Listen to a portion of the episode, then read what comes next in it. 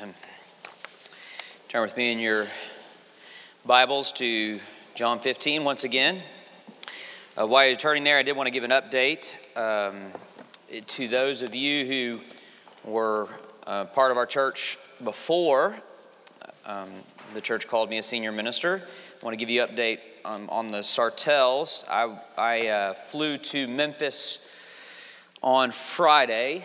I was not expecting to, but got a call that Janet, uh, you, you, know she's been diagnosed with pancreatic cancer three years ago and has, um, the Lord has been very gracious, giving her uh, three years of good health. Um, and it wasn't actually, the, the can, that cancer actually has not grown at her last scan, but uh, there's a blood clot, which is pretty common for pancreatic cancer, blood clot uh, that went to her brain and um, she was in the neuro ICU, um, unconscious, um, unresponsive for um, on Thursday to Friday. And so I, I, jumped on a plane on Friday to go uh, see her and be with John.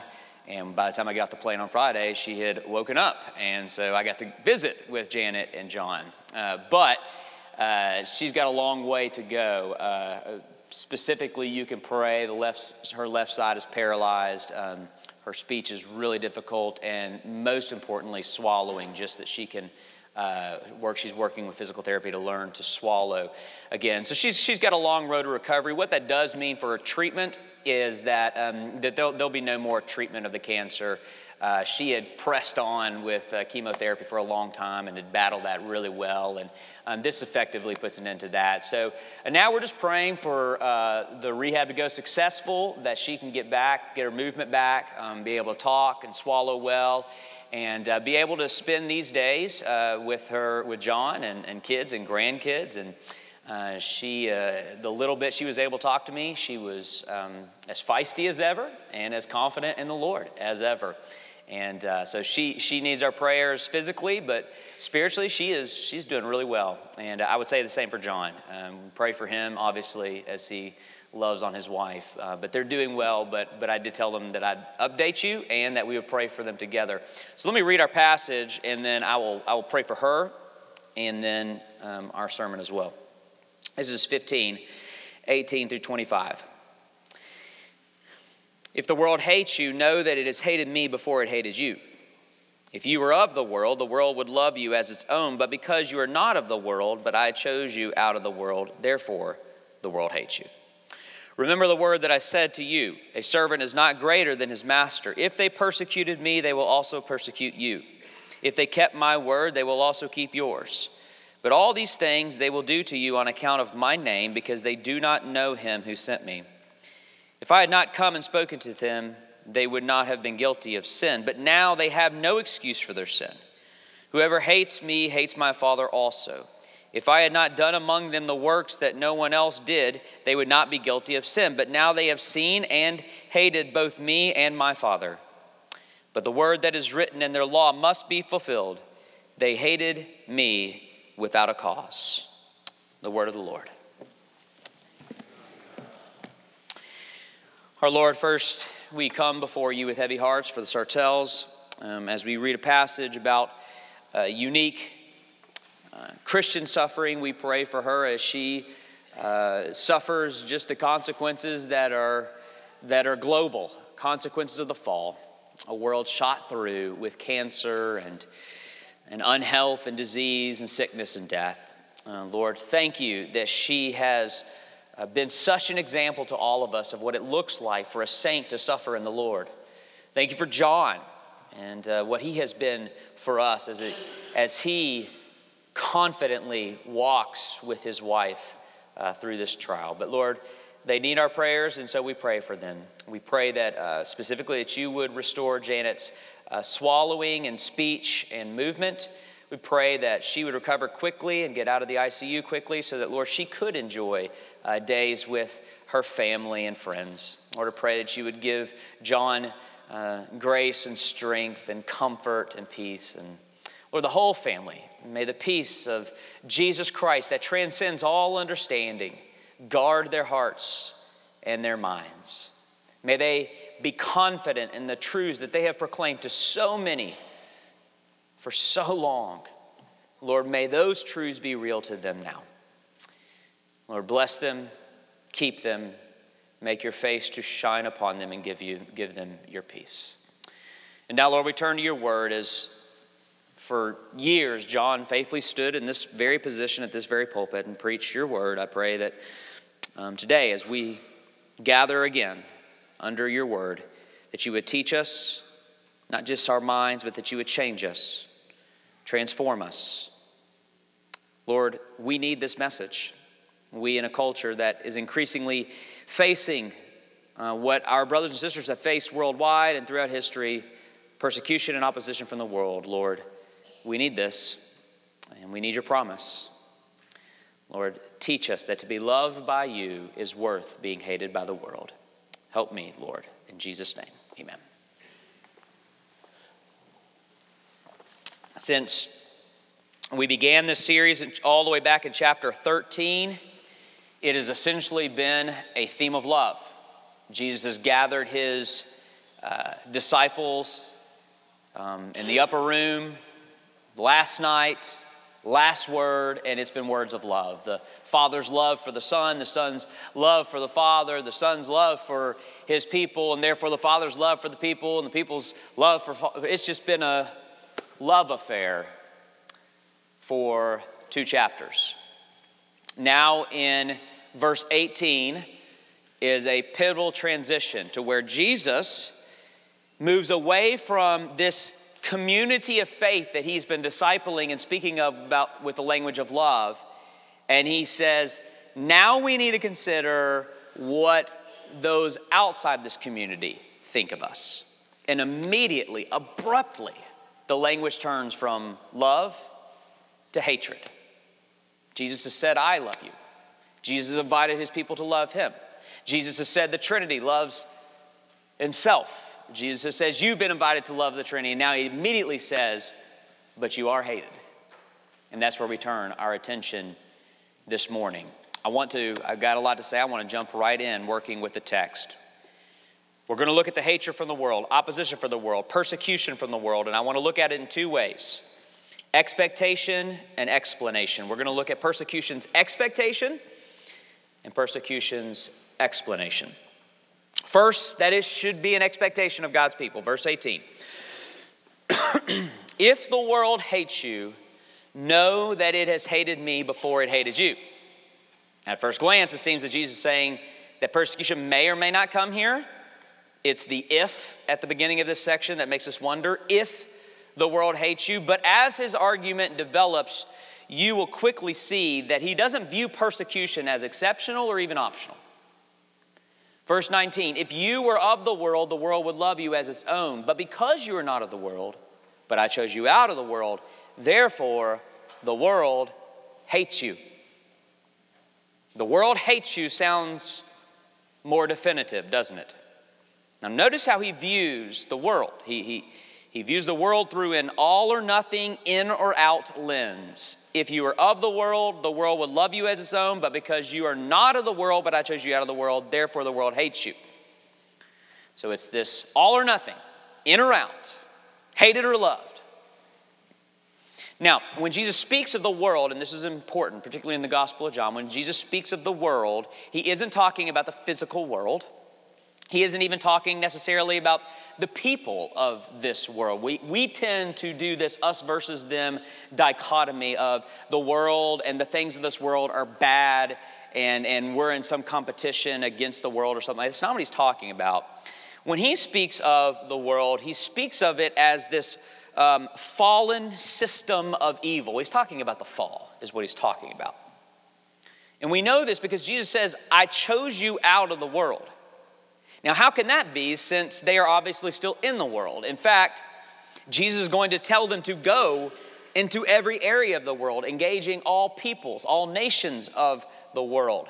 So, how is it that they could simultaneously be called out of the world, yet called into the world? Well, Jesus sees a bigger picture, a greater story at play here, at work in the world. The story of kingdoms in conflict with one another. Two systems, two ways, two orders, two realms that are diametrically opposed to one another. The ways of the world which is the ways of the fall, and the ways of Jesus, which is the way of God's design. And the point is that Jesus has called us out of the former into the latter. You are now a citizen of God's kingdom, not of this world. But what that means, and the purposes of our passage, is that because of that transition from one realm to the other, now the world where your former citizenship lies, now the world is opposed to you, or as Jesus puts it, therefore the world hates you. So it's a given. It is a given, it's a non negotiable. To be a follower of Jesus is to be hated by the world. But will we be persecuted? Hated by the world, okay, but we persecuted. Continue on verse 20. Remember the word that I said to you a servant is not greater than his master. He's already said that to him once. He's saying, Remember, I said this already. And this is how he applies it this time. A servant is not greater than his master. If they persecuted me, they will persecute you. Again, definitive language there, right? If they persecuted me, and they did, they will also persecute you. As certain as the persecution of Jesus is the persecution of the followers of Jesus. A servant is not greater than the master. They persecuted the master. If you, the servants, expect no persecution, then you're acting like you're better than Jesus, and you're not. If Jesus was persecuted, you, his servants, will be persecuted. So, you will be hated. You will be persecuted. What should our expectations be from the world? Certain, certain, not optional, certain hatred, certain persecution. And this raises a dilemma for us. If persecution is certain, then where's the persecution? We aren't being imprisoned. We aren't being killed. Paul says, we are being killed all the day long. We are, we are regarded as sheep for the slaughter. That's not my daily routine, sheep for the slaughter. In fact, we live in a country that constitutionally guarantees our right to practice our faith without the fear of persecution. So, what does you will be hated you, they will persecute you, what does that mean for us? Well, what it means is that you will be hated and they will persecute you. Let us just remember that hatred and persecution come in many forms. One of my favorite things about Lewis, the Screwtape Letters in particular, you should go read it, is how he, as a Western, um, as a Western thinker, understands the ways, the, the, the ways of evil in Western culture and how it's so much more subtle and, and uh, non overt.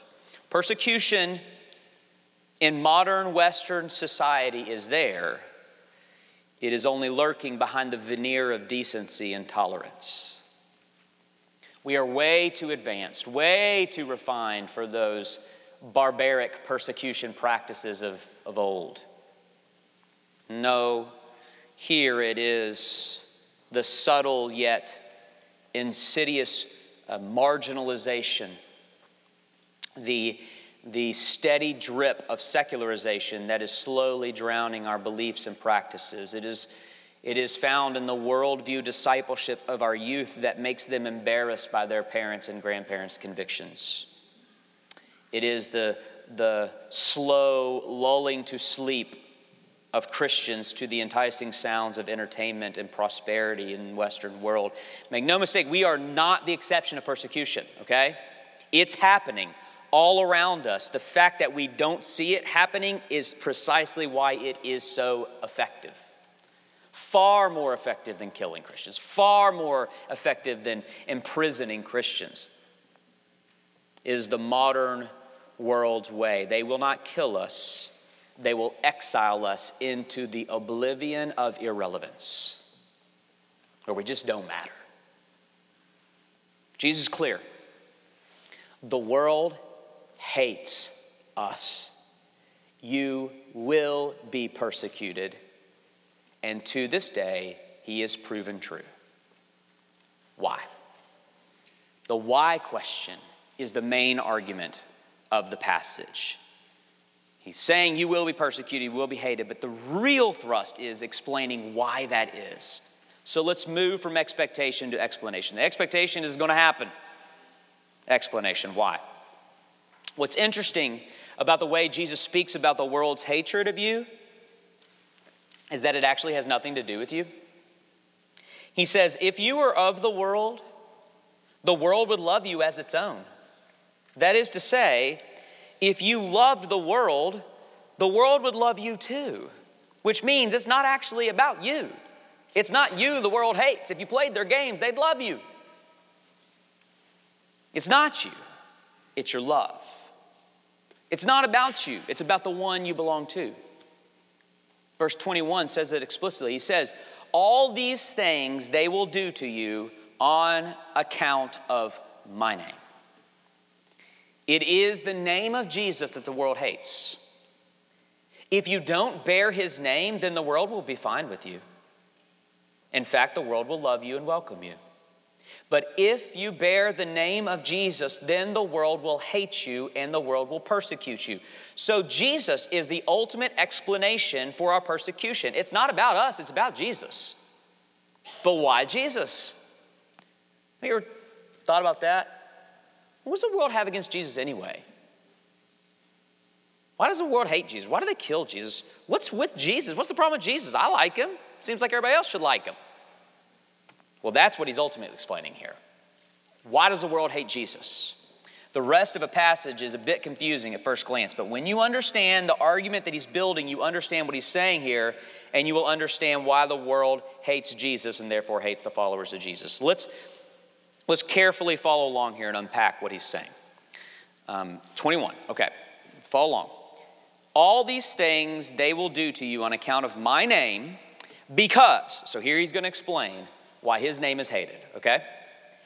Because they do not know him who sent me. Now that seems odd. They will persecute you because of my name, because they don't know him who sent me.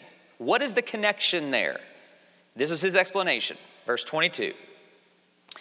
If you had if, if I had not come and spoken to them, they would not have been guilty of sin. Uh, there's a better translation, and I think my, the ESV might even um, note it. Probably better to say they would not have sin. But now they have no excuse for their sin. Whoever hates me hates my Father also. If I had not done among them the works that no one else did, they would not be guilty of sin. Again, probably better to say they would not have sin. But now they have seen and hated both me and my Father. Okay. Again, that's confusing. Let me, let me say, first of all, what that's not saying. He is not claiming that before he came, there was no sin or guilt in this world. That would go against everything the Bible teaches. We know that's not true. Of course, there was sin before Jesus came. But what is sin? Okay? At its core, sin is a rejection of God in order to be our own God. Sin is a hatred of God and a love of self. That was at the heart of Adam and Eve's sin, and it remains at the heart of our sin to this day a rejection of God. Okay, well, the whole point that Jesus has been developing in the upper room discourse is this connection between him and the Father. He's been talking about it thus far in love. He says, to love Jesus is to love the Father, and to be loved by Jesus is to be loved by the Father because the Father and I are one. It's not like love for God and love of God did not exist before Jesus. Of course they did. But Jesus saying that he is the full and final revelation of God, so that henceforth, what does it mean to love God? Love Jesus. What does it mean to be loved by God? To be loved by Jesus. To put it more definitively, since the coming of God in Jesus, it is impossible to say you love God without loving Jesus because the two are one. So Jesus has become the dividing line of whether you love God. Okay? Hold that paradigm that he's already taught us, but now consider it from the opposite angle, from the angle of hatred. He's moved away from love to the language of hate, but the principle is the same. To hate Jesus is to hate God. Notice how he slips that in between the two verses that are controversial and confusing. 22 and 24 are what confuse us. In between, you got 23, which says, Whoever hates me hates my Father also. So here's the point he's developing sin is a rejection of God. Well, now that God has come in the full and final revelation of, of the Son, sin is now defined as the rejection of Jesus. He's the new dividing line. Sin is now defined as rejecting Jesus. Not just the dividing of love for God, but lo- hatred for God. So, rejection of God's word in verse 22, I mean, of Jesus' words in verse 22, where he says, I've come and I've spoken, but they've rejected me, and Jesus' works in verse 24. They've rejected his works, all that he's done. So, the rejection of Jesus' words and works now is the rejection of the words and works of God. The heart of sin has always been rejection of God but now, with the advent of God in Jesus, the heart of sin has become rejection of Jesus. And so he concludes it all with verse 25 The word that is written in their law must be fulfilled. They hated me without cause. What did they have against Jesus anyway? Why did they conspire to kill this man who was guilty of nothing? perfect righteousness, perfect love, perfect mercy, perfect truth. What reason would they have to hate this man? Jesus says, No reason. No reason at all. They hated me without cause. Instead, it is their hatred of God that explains their hatred of Jesus. And that whole argument Jesus is using to explain ultimately the world's hatred of you. So follow the chain of his argument, okay? the chain of hatred and persecution, which is the main message of the passage. Why does the world hate those who love Jesus? Because the world hates Jesus. Okay, but why does the world hate Jesus? Because the world hates God. To follow Jesus is to officially align yourself with the God that has been rejected by this world. Therefore, hatred and persecution from this world is as certain as the fall. As long as this world is rebelling against God, this world will hate the followers of the one true God. This is why Christians throughout the ages can say the same thing as Jesus in 25. They hate me without cause. It's not about you, Christian, is the point. It's not about you, it's about who you love. And you happen to love the one whom the world hates. Therefore, you are hated for loving and for no other reason? Or are you? The last thing I want this sermon to do is baptize a, a self righteous persecution complex that I see, honestly, fairly prevalent among evangelicals, where supposed persecution becomes this badge of honor. We are hated and persecuted, and we say, well, that's because I'm a follower of Jesus. I count it a joy to suffer with Christ. Well, perhaps that's what's going on, but maybe that's not the case. Jesus was hated without cause because the reason they hated him is simply because they hate God. Take it down a level. Are you hated without cause? Because the only reason they hate you is because they hate Jesus, whom they who was hated without cause, because the only reason they hate Jesus is they hate God. That is to say, by way of application, why are you hated? What's the world got against you? Before we apply that question, perhaps I need to ask a, a different question. Maybe it's better to start with this Are you hated? Does the world have something against you? If not, then something's wrong. The application of point one, which is persecution's expectation, that persecution should be expected. The application of point one is that to follow Jesus is to be hated and persecuted, period. No exception. Are you? Or are you so, so concerned with making Christianity contextualized and relevant and cool and attractive and swing the pendulum back from the obnoxious grandparents' Christianity that you're so embarrassed by, and so you got to make it cool again? So much so that the world just loves you as its own. Do not wear the acceptance of the world as a badge of honor. In fact, fear the acceptance of the world. Woe to you when all men speak well of you. If you are trying to show the world that Jesus can be palatable to their tastes, our passage is telling you that those efforts are in vain. If you want to give them a Jesus that they don't hate, then you're not giving them Jesus. You are giving them a caricature of Jesus that they do not have to hate. The world hates Jesus. He says as much in the passage without cause, but the world hates Jesus. So if your objective is try to get the world not to hate Jesus, then not only are you taking up a lost cause, you're taking up a cause that Jesus doesn't want you to take up. He doesn't need you as his PR manager. He needs you as his follower. He doesn't need you as a follower. He wants you as his follower. He wants you faithful. He's okay being hated by the world. This isn't surprising him. He expects hatred from the world, and so should you. So, if nobody hates you for following Jesus, then it means there is something deficient in your following of Jesus. That's application one. But, other extreme. If you are hated, then I want you to consider point two persecution's explanation. I want you to consider that as your challenge and application. If you are hated because of Jesus, make sure it's because of Jesus. Are you hated with cause or without cause?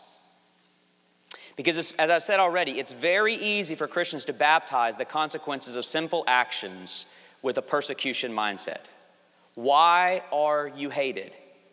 It could be because you are faithfully following Jesus, but it could be because you're self righteous. It could be bigotry. It could be your sharp, critical tongue. It could be because you have to win every single argument. It could be a haughty, prideful spirit. It could be your slander and gossip. It could be your lack of empathy and mercy. It could be that pe- people hate you with cause. You deserve for them to be mad at you. It is very easy for people to justify the consequences of their own sinful actions by viewing it as persecution from the world. I was talking to someone recently about how they, they're not here, they're not in our fellowship. You don't know them. But I was talking to them, counseling them because recently because um, they, they move from community to community to community because they keep being rejected and persecuted by community. And their explanation was always persecution because they stand for truth. But I know this person, and I know people who know this person. And it has nothing to do with their stand for truth, it's that they're self righteous with truth. They're a bully with truth. They're harsh and they're critical with truth, which consequently means it's not truth because truth without love is not true. Sometimes it's not that you're being persecuted, sometimes it's that you're being mean. Sometimes what we view as an opportunity to rejoice in persecution is in reality an opportunity to repent and say, I'm sorry. I'm sorry. So, point one caused us to ask, Are we even hated? Point two causes us to ask, Why are we hated? And I'll let you dwell on those questions for your own application. I, I, would assume um, one of those sticks out to you more. But here's, the, listen, here's the harsh reality of both these applications. And it's the harsh reality of the passage, and Jesus is not shying away from it. You will be hated. If you belong to Jesus, you will be hated, you will be persecuted. So, question Who in their right mind wants to sign up for this? If you follow Jesus, you will be hated and persecuted. Why would you follow Jesus? And maybe if you are not a follower of Jesus, that's exactly what you're asking yourself right now. You know, boy, you're making this thing look really appealing, preacher. Why would I do that? Why would you do that? And if you're a Christian, maybe you're thinking, why have I signed up for this? Who wants to sign up for hatred and persecution? I'll tell you who those who want to sign up for the love of Jesus. There's a subtle but intentional phrase in this passage that is easy to miss. Return once more to verse 19 and then we're done. If you were of the world, the world would love you as its own. Now, that phrase, love as its own, you've heard that phrase already in the discourse. In fact, we started the entire series with it. It's the first verse in chapter 13. It says this 13 1. Before the feast of Passover, when Jesus knew that his hour had come to depart out of this world to the Father, having loved his own who were in the world. So, John 15, 19, if you were of the world, the world would love you as its own. John 13, 11, having loved his own who are in the world. Do you know the ultimate point of the discourse? Ultimately, choose your love. You will be loved as someone's own. Choose your love. Do you want the world to love you as its own? Or do you want Jesus to love you as his own? If you want the world to love you, that is very easy. Hate Jesus, and you will be dearly beloved of this world. But, friends, oh, how empty and vain is the love of the world. How many times, how many times must the world fail to love us before we call it what it is a despising, destructive lover? A cruel lover a lover that will leave us devastated in the rubble of failed promises, empty, completely empty of love. Or there is the love of Jesus. Unlike the world that only loves you if you love the world first, here's the love of Jesus that loves you while you are yet sinners, that dies for you while you hate him. Unlike the world that loves you with an empty, unsatisfying love, the love of Jesus will fill you to the uppermost and satisfy you to completeness. Unlike the world that loves you with a failing, temporal love that cannot last, the love of Jesus is unfailing and eternal. The point of the passage is you will be hated by the world. The greater point is that you will be loved by Jesus. Choose your love. I hope you choose Jesus. Let pray. Lord, may your love be enough to endure any and all suffering, hatred, persecution. Lord, we believe, help our unbelief. Help us to believe that your love is enough, that your love is worth it. And we pray you would use this holy sacrament, a reminder of your love, to do just that now in our hearts together. Fill us with your love that we might leave here ready to endure any and all hatred. Through Jesus, our lover, we pray. Amen.